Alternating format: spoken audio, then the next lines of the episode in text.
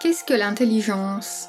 Il me semble que c'est un concept un petit peu stéréotypé, alors je vous propose d'y mettre un petit peu de clarté avec cet onzième épisode Métafocus. Comme l'intuition, l'intelligence se manifeste sous diverses formes. Pourtant, bien souvent, nous aimons résumer cette incroyable capacité à un simple test QI.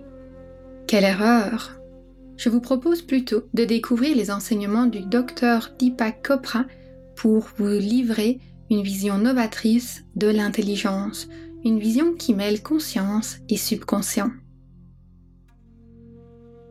Je me permets une petite parenthèse sur cette notion d'intelligence active et silencieuse associée à la conscience et à la subconscience.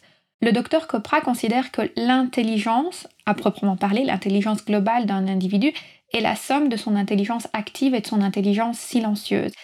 Et je pense que quand on regarde l'intelligence à travers cette cohérence de se dire lorsque mon intelligence active et mon intelligence silencieuse sont en cohérence, sont alignées, lorsque ma conscience et ma subconscience sont alignées, je suis effectivement dans un état d'intelligence.